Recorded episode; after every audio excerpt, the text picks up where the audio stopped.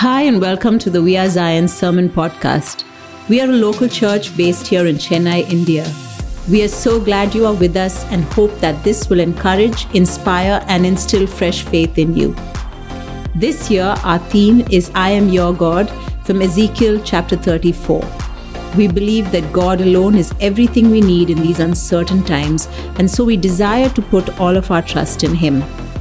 We have Christine Gershom sharing God's word with us today. Yeshua is the God who saves us from a life of hopelessness and lack and gives us a life of endless hope and deep abundance. Will you quieten your heart to hear what God wants to speak to you today? Hi, church. What a joy it is to bring God's word to you today. Um, I hope the first week of Jan has treated you all right. I know things have been going a bit haywire across our country with the number of cases of COVID going up, things have been changing. We have lockdowns, we have curfews. And while all that may be, can I just reiterate that the theme for this whole year is that our God, He is the great I am. And he is our God. He's such a personal God. And um, I personally am looking forward to uh, growing closer to him, knowing him more, um, and experiencing him in a greater way this year. Um, today, before I get into the Word of God, I just want to uh, share this funny story I was reading a couple of weeks back. It's a there was apparently it's it's a it's a fictional story. There was apparently a competition happening uh, where Jesus and Satan were having this back and forth about who was better at the computer. And it just was going on for many days. And finally, God just stepped in. God the Father said, you know what? Enough is enough. Let's have a, you know, a, a, a lo- day long quiz. And whoever wins at this, at this activity, um, will be the unparalleled winner and the one who's better at the computer. So they went ahead. He gave them a bunch of tasks on their computers and jesus and satan went at it apparently. And um, you know they were sending emails. They had to practice uh, sending faxes printing things attaching things and they worked a whole day.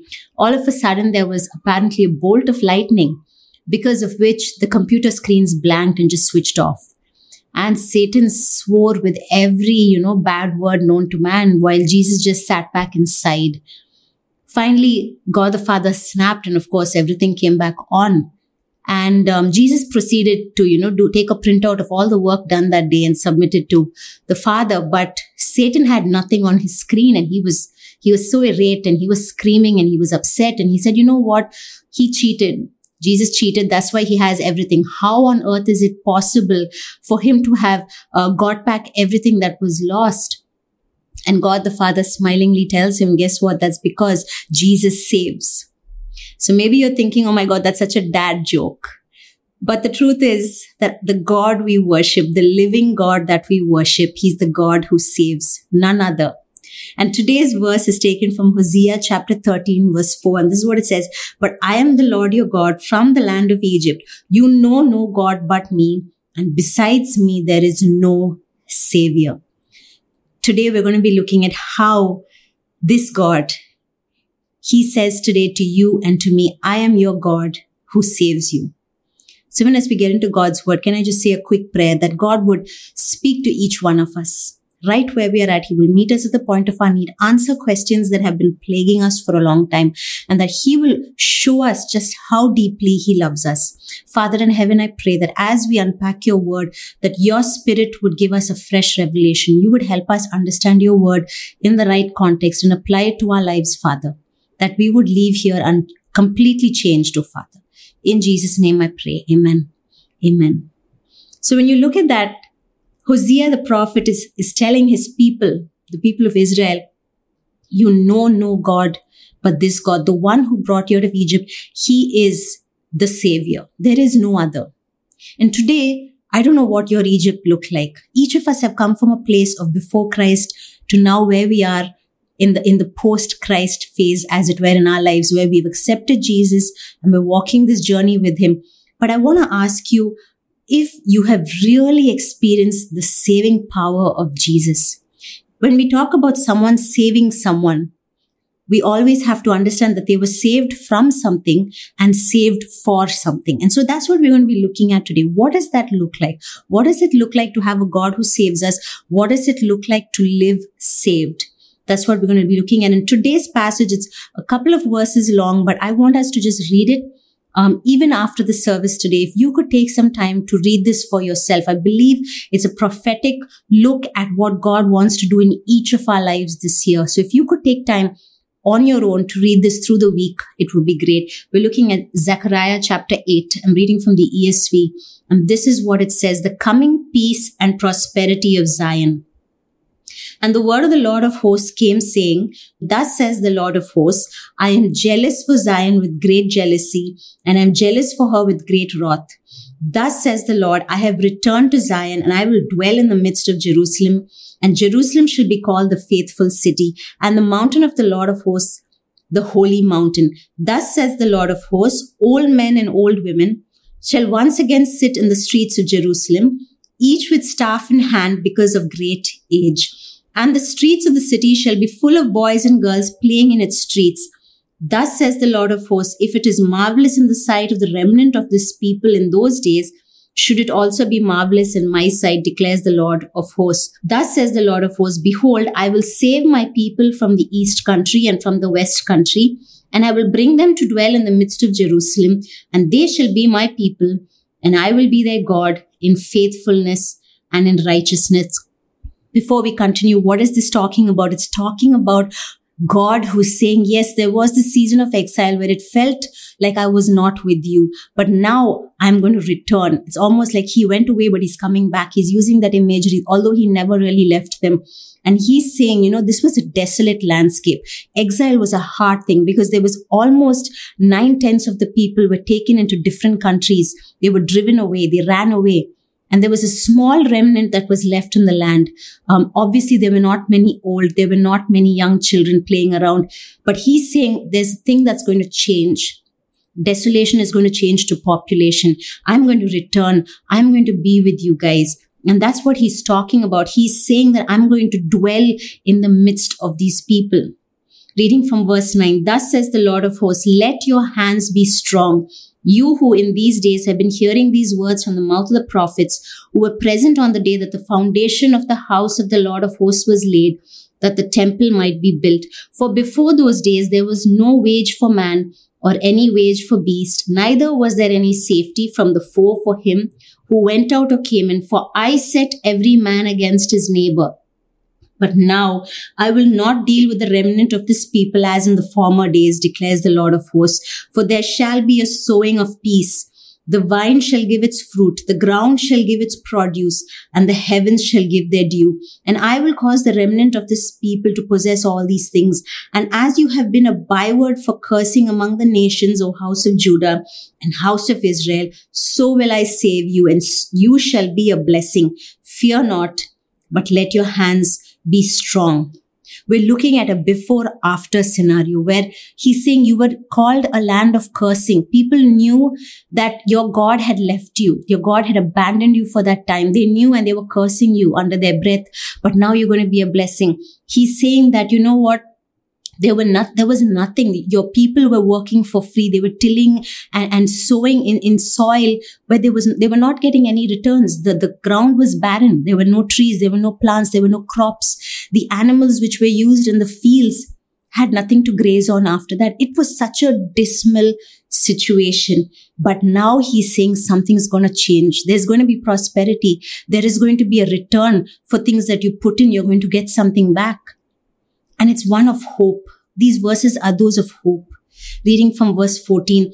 For thus says the Lord of hosts, as I purposed to bring disaster to you when your fathers provoked me to wrath, and I did not relent, says the Lord of hosts, so again have I purposed in these days to bring good to Jerusalem and to the house of Judah, fear not. These are the things that you shall do. Speak the truth to one another Render in your gates judgments that are true and make for peace.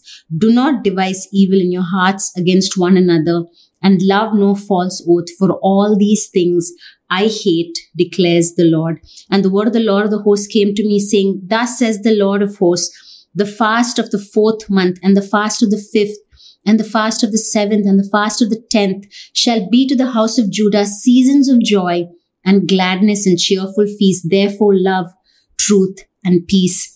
Here God is so beautifully intertwining the promise of restoration, the promise of hope, the promise of good things to come. But he's also saying there are conditions, my sons and daughters. There are things you must do so that you can reap these blessings. And it's twofold. It doesn't just extend one way. It goes two ways.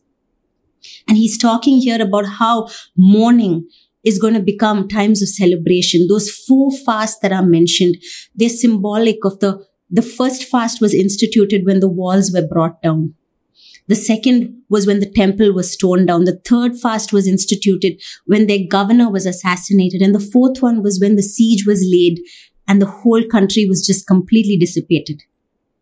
Those four things were so pivotal in Israel's post exilic history. It was so strong for them. They would gather and mourn for those things that had happened when they remembered their former glory and looked at where they were at now.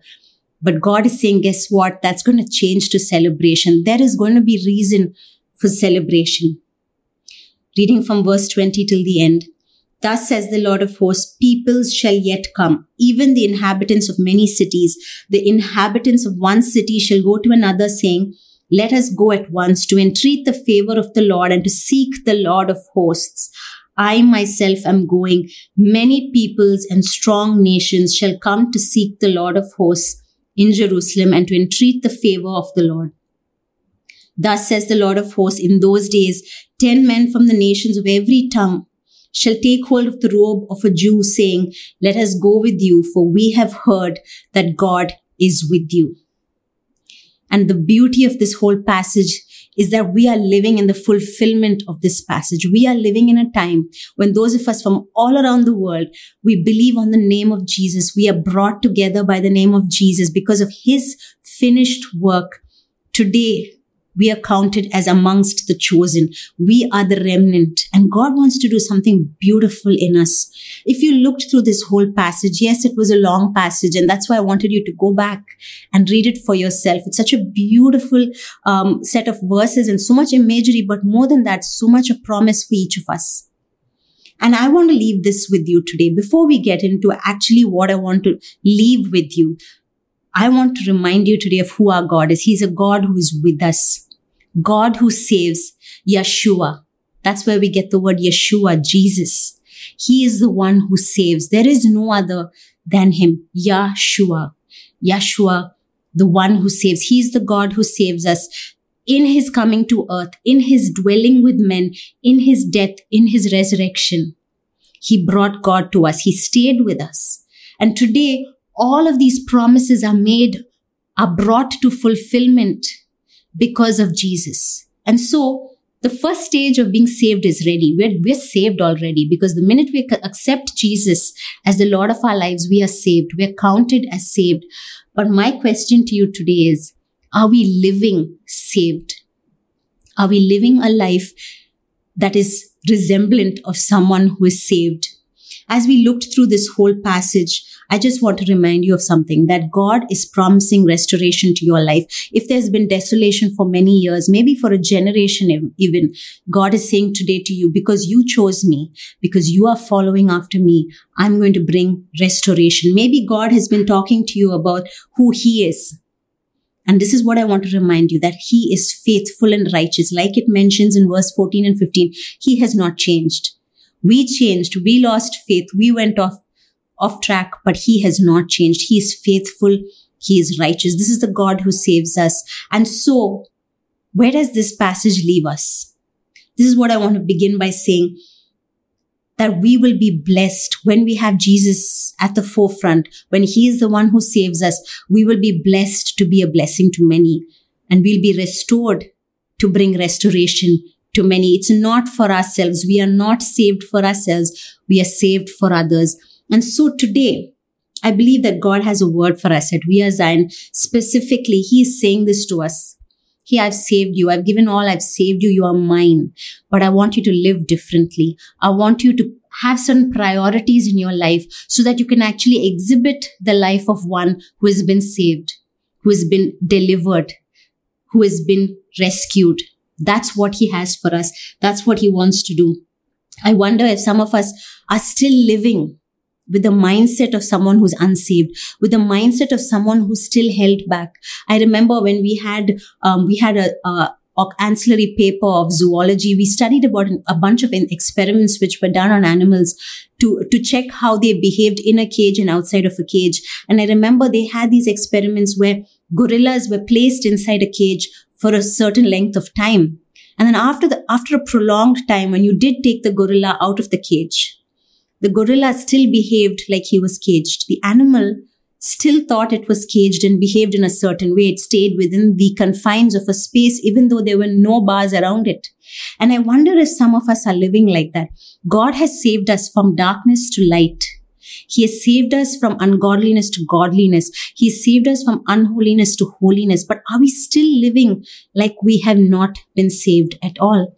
Are we still speaking about the things that held us back in the 1980s when God is asking, Hey, but what's happening now? What am I doing now in the 2020s? Have we not moved? Are we still living in a place of emptiness when God is calling us to a place of fullness? Have, are we moving from a place of having nothing before Christ to having abundance and fullness in Him? There has to be a change. This past week it's been interesting. Um, our neighbor has a beautiful garden. I don't have a garden. I, i'm not good at maintaining anything um, plant related.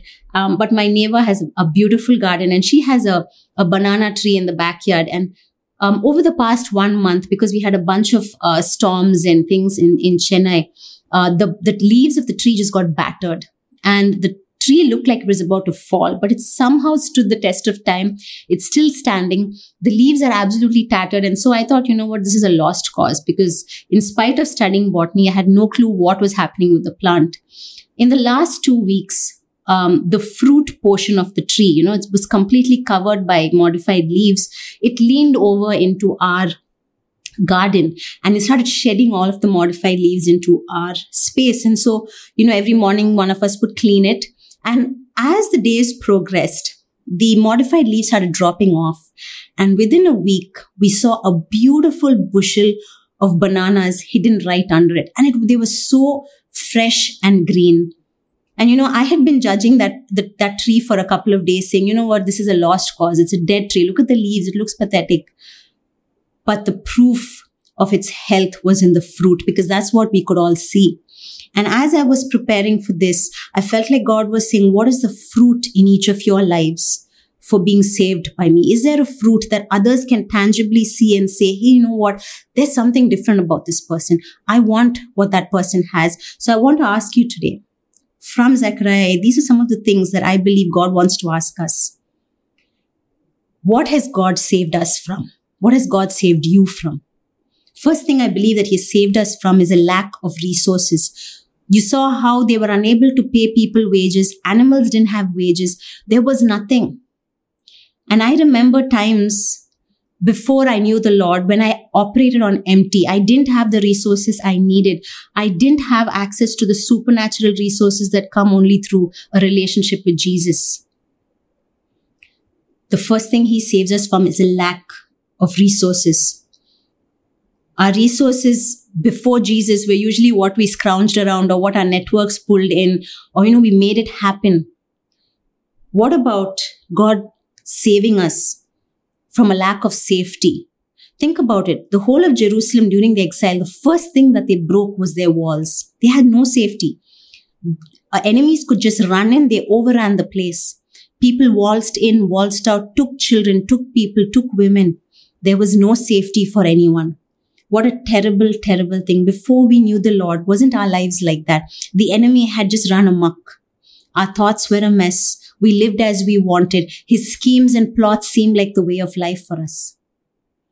That's the next thing that we needed saving from. We needed saving from a lack of resources. We needed savings from a lack of safety. We needed saving from a lack of peace. The people there the, the Lord Himself is telling the prophet, I turned people against each other. The lack of peace was very evident. And I, I don't know about you, but if you remember the days before you knew the Lord, you will remember that your peace was very circumstantial. If your day was going good, you had, you know, a calm day. If things were out of hand, you were going through ups and downs, hitting the peaks, falling in, in, in the rut, now and then, peace was pointedly lacking. We also need a saving from a lack of joy. Again, very circumstantial. Here it's saying you had times to mourn four big pivotal moments in the post exilic stage. And these people were used to mourning. There was no dancing. There were no wedding feasts. There were no children playing in the streets. I remember when the pandemic first hit, we had kept all our kids confined in our homes. And when we walked through our apartment, when we walked on the street outside, it felt like a ghost town. There's something so therapeutic about hearing children laugh and play. There's so something so soothing about seeing old people walk, walk the streets for their evening stroll. None of that was seen here. There was no joy. There was no reason for joy. And those are the things that God wants to save us from. But God today in Jesus has saved us to bless us first of all with everything we need in Christ Jesus. Now, when I say this, you're probably going to think, oh, wow. So you're saying that that car that I've been eyeing will come to me or that house or that huge bank balance that I'm longing for is going to happen. No, that's not what I'm saying. It's interesting because the word for prosper in this chapter, the word is actually shalom, which means wholeness and completeness, contentment, soundness. And that's what it means that the first thing, you know, the lack of resources that we've had before, God is saying, I'm going to give you something that is far better than that. I'm going to give you what you need. And you're going to be so content with it.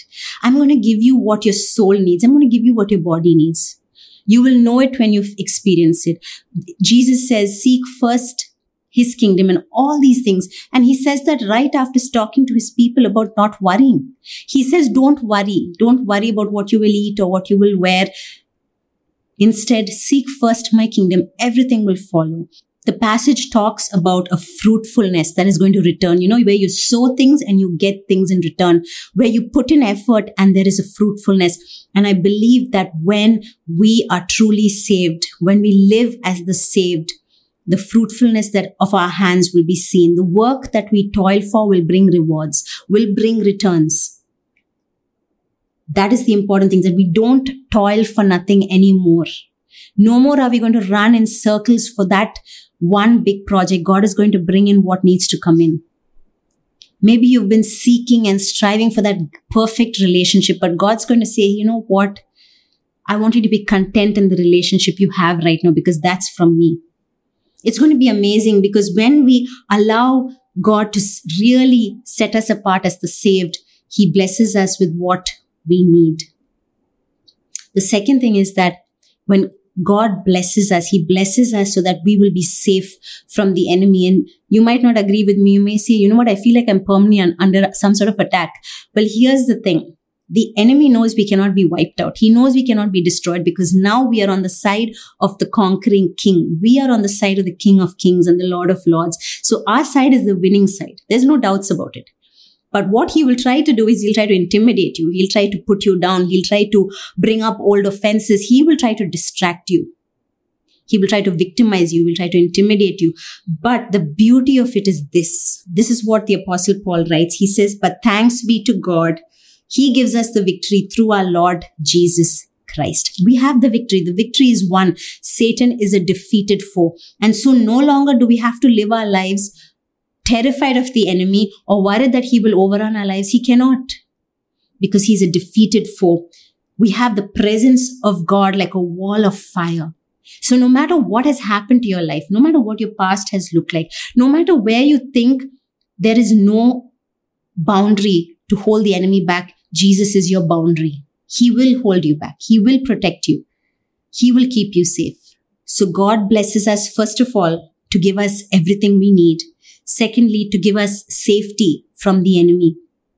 Thirdly, to give us peace in everything. Like I said, God himself says, I turned people against each other. Here, we understand that in Jesus, Jesus himself is our peace who has broken down every wall of separation and has brought us together. I love that verse which says, peace is what I leave with you. This is Jesus. This is what Jesus says. Peace is what I leave with you. I give you my own peace. He says, I do not give it as the world does. Do not be worried and upset. Do not be afraid.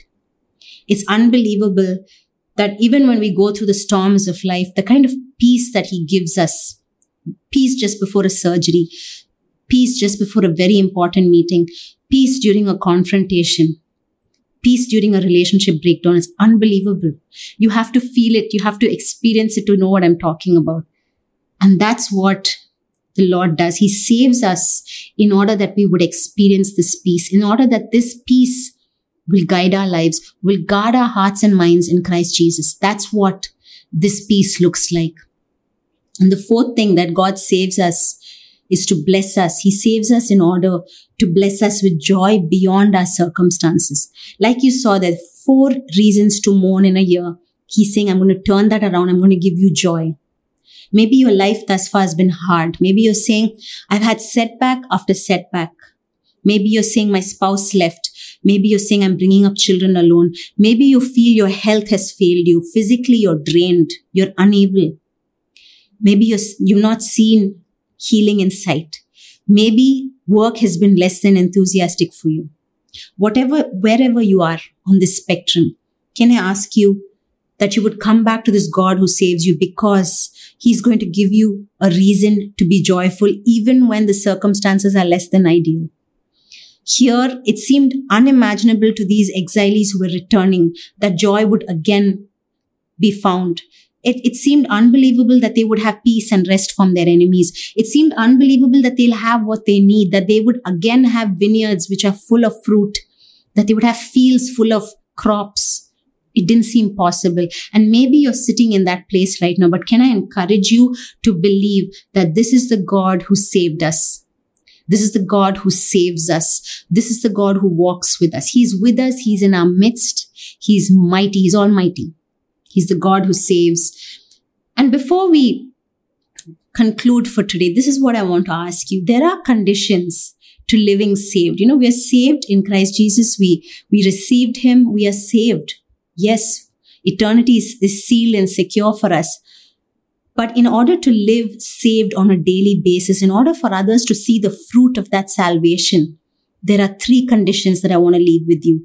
And I believe that these conditions have to be the, the guardrails on each of our lives. The first thing, if you noticed, he said, fear not, steady your hands. What does that look like?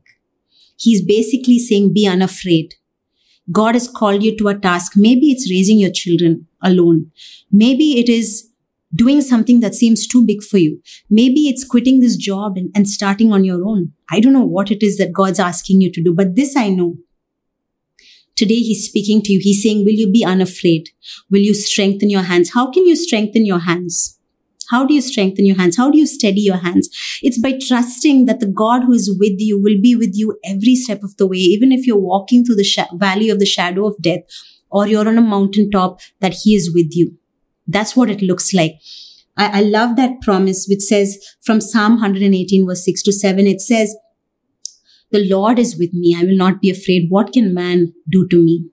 I love what Proverbs 29 verse 25 says, fear of man will prove to be a snare, but whoever trusts in the Lord will be kept secure. The proof is much. There's a lot of proof that when we trust in God, when we go out, even, you know, fear is unavoidable. We're human. It's part of our wiring. But sometimes it requires us to go afraid, to say, I will still take these next steps. Lord, I'm afraid. I'm shaking in my boots, but I'm just going to go and do what you've asked me to do. I don't know how I'm going to bring up these children. I don't know how I'm going to manage in this marriage, but I know that if you are with me, I can do anything. And so I want to ask you today, would you choose on a consistent basis to be unafraid? Would you strengthen yourself in the Lord? Because the one who is with you, greater is he that is in you than he that is in the world. You have no reason to be afraid. And I'm a recovering fearaholic. I have struggled with fear for the longest time.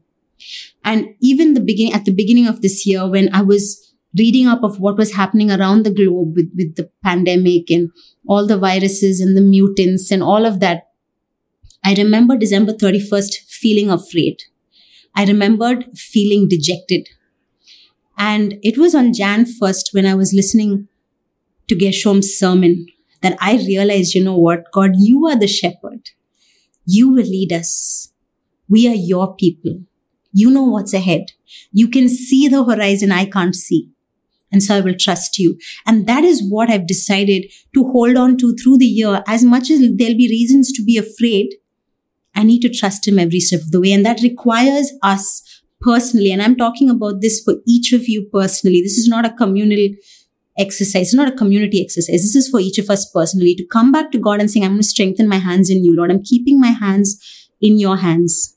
Strengthen me for the task. Keep me unafraid. I'm afraid. I'm, I'm fearful. I'm, I'm fearful of my job. I'm fearful of finances. I'm fearful of for my family. I'm fearful for my infant. Whatever it is, come to him, hold his hands and keep walking because he wants us to be unafraid. He says, I am with you. I am the God who saves you. The second condition with God's help that we can actually meet is loving the truth. Did you notice what he said? Speak the truth to one another. Give judgments which are true and just that make for peace. Loving the truth. We live in a time where what the media projects as the truth is the truth. We believe what we read, we believe what we hear. We don't know what the real truth is. The absolute truth is never spoken of. We hear about uh, things that, that sound like the truth, but they may actually not be.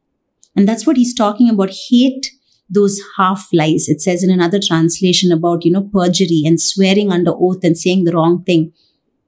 God hates a deceitful heart. God hates deceitful lips. That's what the word of God says. The Lord detests lying lips, but he delights in people who are trustworthy. There's also that proverb which always sticks in my head because I love to wear big necklaces. It says, bind mercy and truth around your neck. Write them on the tablet of your heart. That's from Proverbs chapter 3, verse 3. And I remember that every time I wear a chain, that as important as this is to an outfit, that we would bind mercy and truth on our lives, that we would keep it on us at all times. And what does that look like on a day to day basis? You know, um, for those of us who have children, sometimes to keep them quiet when we're on an important call, they'll be asking you questions about the caller or about the call. And then we tell them, you know, a couple of white lies to keep because it's, you know, way above their pay grade. But I realize that it's in the small and the big things that our honesty plays a role. I wonder whether we are peddling a lot of white lies because, you know, it's not going to affect anyone. It's important for this, for my child to hear just this. Or maybe some of us peddle in the big black lies, which could actually damage someone. But in God's eyes, there is no white or black. A lie is a lie. He hates deceitful lips. He hate, hates lying lips. And King David, when he sinned, he wrote in Psalm 51, he says, You desire truth in the inward parts. And that was so confronting for me today. It was so confronting when I was reading that I just realized that, you know what, God, you desire truth even in the way I perceive people. Because so often we just misjudge someone based on the lies we've heard, based on the lies we've made up. But He wants us to speak the truth to each other. He wants us to only transact in truth. A couple of weeks back, um, our three children were seated around the table, and there's this everyday argument that happens over who has to clean the dog's poop. And um, so every day I would ask, guys, whose turn is it? And they would always point the finger at someone else. And on that particular day that I was asking my daughter, um, she's the first to usually palm it off onto someone else. And so she said she usually will spell the guy's, one of the guy's names. And that day she started spelling the name and she said C. And then she went on to spell her own name. And after she spelled her name, she was shocked because she realized she had spelled her own name and it was her turn to do the job. And so she was so shocked and we started laughing and he said, you know what? You admitted it yourself. Go clean it. And she laughingly gets up and this is what she says. She's like, Oh my, I guess I'm just so addicted to the truth. And I wonder if we need to be like that. As followers of Jesus, as those who have been saved, are we addicted to the truth, to speaking it, to believing it, to living by it? Maybe it's time we start living our lives entirely held by the guardrails of truth. So that's the second thing. Second condition. First thing is to live unafraid. Second is to love the truth. The third thing is to hate evil and pursue good. The people of Jerusalem had had so much evil happen to them. Enemies had just overrun them. Every possible nation had plundered them, left them with nothing. And yet God is saying, don't pursue evil, pursue good. Like I said, bringing up children in this generation, it's a man eat man world. We are training our children to walk in the statutes of the Lord. We're telling them, you know what? Don't swear outside. Don't hit someone when they hit you. At the end of the day, I'm worried. Will we raise up a bunch of wimps? Because, you know, the world is tough. The world wants to get them. But then today, when I was reading through this passage again, and I was reading the book of Matthew, which where Jesus himself says, you know, someone slaps you on one cheek, show them the other cheek. And I, I was like, Lord, how am I supposed to teach my sons to do that? And then in the subscript, it talked about how self defense, Jesus was not banning self defense. Jesus was not banning running away from evil. He says, run, flee. But he ensures that we don't wait for retaliation, that we don't initiate retaliation, we don't initiate revenge, that we allow God to be God and that God will fight for us. But all we are called to do is to seek peace and pursue it, to look for good in people, to, to find good in people and to pursue that good, not to be overcome by evil, but to overcome evil with good. That's what the book of Romans says. Psalm 34 verse 14 talks about departing from evil and doing good. Seek peace and pursue it. And the call on each of our lives, those of us who are saved, those of us who know Jesus, and who are walking with him is that every day we will choose to overcome evil with good. It's hard. It's hard. When I was reading it this morning, I said, God, why?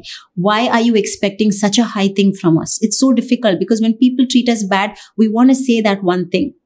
We want to retaliate. Maybe we won't do it in kind. Maybe we won't do it physically, but we want to say that one thing. We want to type out that one thing. But what will set us apart from the crowd? What will set us apart from our, in our communities? What will set us apart at work is when we rest in the fact that God knows, God sees, and God will fight for us. So today I want you to come back to this place of the fruit. You know, that fruit that was so evident in my neighbor's property. I just realized that God is asking us today, what fruit are you showing? Do you show the fruit of someone who is saved? Or are you showing some old fruit of 20 years back when you were initially, you know, fresh from salvation? You were on fire for me, but now that fire has become an ember, which is barely there because the storms have hit you. They've left you ravaged. What fruit are you exhibiting? Do you exhibit peace in your life? Do you exhibit joy? Do you exhibit a life of fulfillment right where you're at. I don't need that huge bank balance. I don't need that increment. Where I'm at, I'm completely content knowing this is what God has for me right now. Do I live like that? Do I live in a place where I'm victorious over the power, over every power of the enemy? Do I trample him into the ground like the serpent that he is? Do I know that I have already won this victory, Lord? I need to endure this but I'll come out victorious at the end of it. Do I walk with that confidence? Because that is what will be seen and tasted by others as fruit from our lives. So I want to ask you today a couple of questions before I close. Are you the kind of person, because of the fruit that you're bearing in your life, that people at work, people in your community, people in your neighborhood are saying, Tell me more about this God. I want him. Because you remember the last few passages, it says, five people will grab hold of a Jew and say, I want your God. I heard he's with you. I wonder if each of us in the marketplaces that we find ourselves in, if we are living out that faith that we have, if the God who saves is so evident in our lives, do people come to you and say, I want what you have? I want the God that you have. You seem to be so close to that God. I want him too. I wonder if we live like that. Maybe you've been feeling my generations are cursed. I've had so much hardship hit me. I, I'm barely standing right now. I don't think my children are going to be blessed. I think their legacy is going to be spoilt as well. Can I stop you right there? This word is for you. The God who told the Israelites that you were a byword for cursing, but I'm going to bless you now. That God is telling you right now, I see you, I love you, I saved you. And I want to bless you. I'm going to bless your generations. I'm going to bless you. You are going to be a blessing to many. You are not saved for yourself. You were saved uh, so that you will be a blessing to many others. Your children are going to be blessed. Your relatives are going to be blessed. Your community is going to be blessed because of you. No more. No more are you going to say, I'm cursed. This is all that I'm meant for. No, you're meant for greater things. The Lord wants to do it. Yeshua, the God who saves, wants to touch you, wants to redeem everything in you. Maybe you're saying you've been frozen in fear. He's given you certain tasks, but you're unable to do it because fear has been holding you down. But can I ask you today that you will strengthen your hands and say, Lord, you know what? I'm afraid, but I'm going to just go keep going. And you keep holding my hands. You strengthen me for the task. Maybe the task is just going, getting through your old age. Maybe the task is managing without a spouse. Maybe the task is dealing with a wayward child. Whatever your task is today, can I ask that you will leave fear out of your life? You'll push it out. You don't need it, but you will strengthen your hands for the task ahead because He is with you. Emmanuel, God with you. He is with you right now. Maybe for you, pursuing good, speaking the truth, those were things that they don't actually characterize your life. Maybe you're saying, as you were listening to this, you said, Lord, I've been trading in lies. I have not spoken the truth to people. I've been deceitful. I have actually created discord and disharmony. I've broken relationships. I have damaged someone else because of my words, because of my intentions. Can I tell you today that there is hope in Jesus? All you need to do is repent of that. And He is waiting. He is not a God who writes you off because of what you've done. If you come back to Him, if you repent and say, Lord, I'm sorry, I messed up. I've lived a life marked by deceit, by treachery, by discord. I want to come back to you.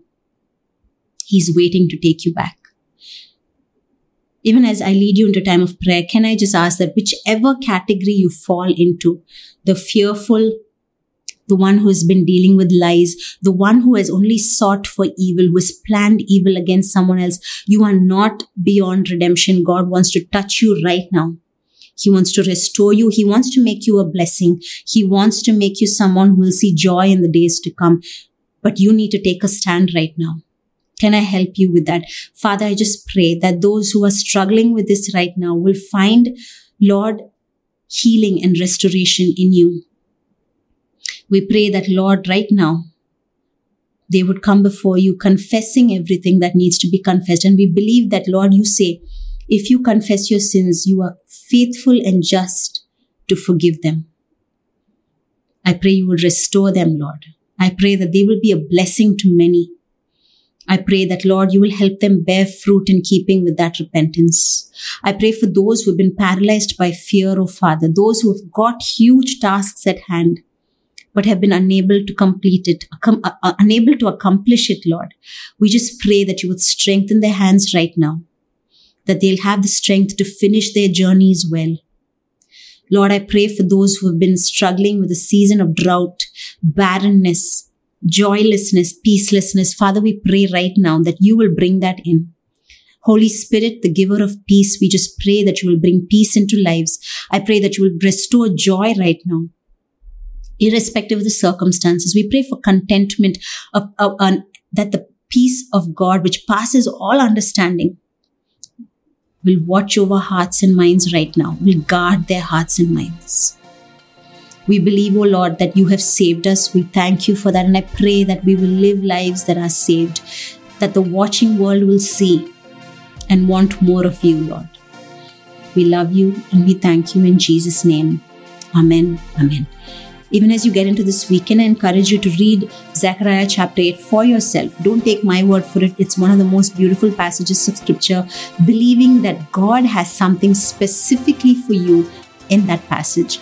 Um, have a blessed week. Remember that God saves you and that you are now considered saved.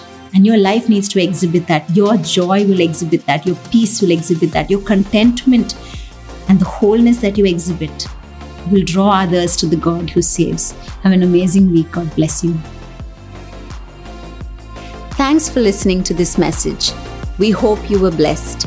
To hear more messages like this, Make sure to subscribe and check out our podcast channel for past episodes. If you like what you are hearing, consider rating us, subscribing, and even sharing it with friends. That would really help us. For more content from We Are Zion and to connect with us, go to wearezion.in.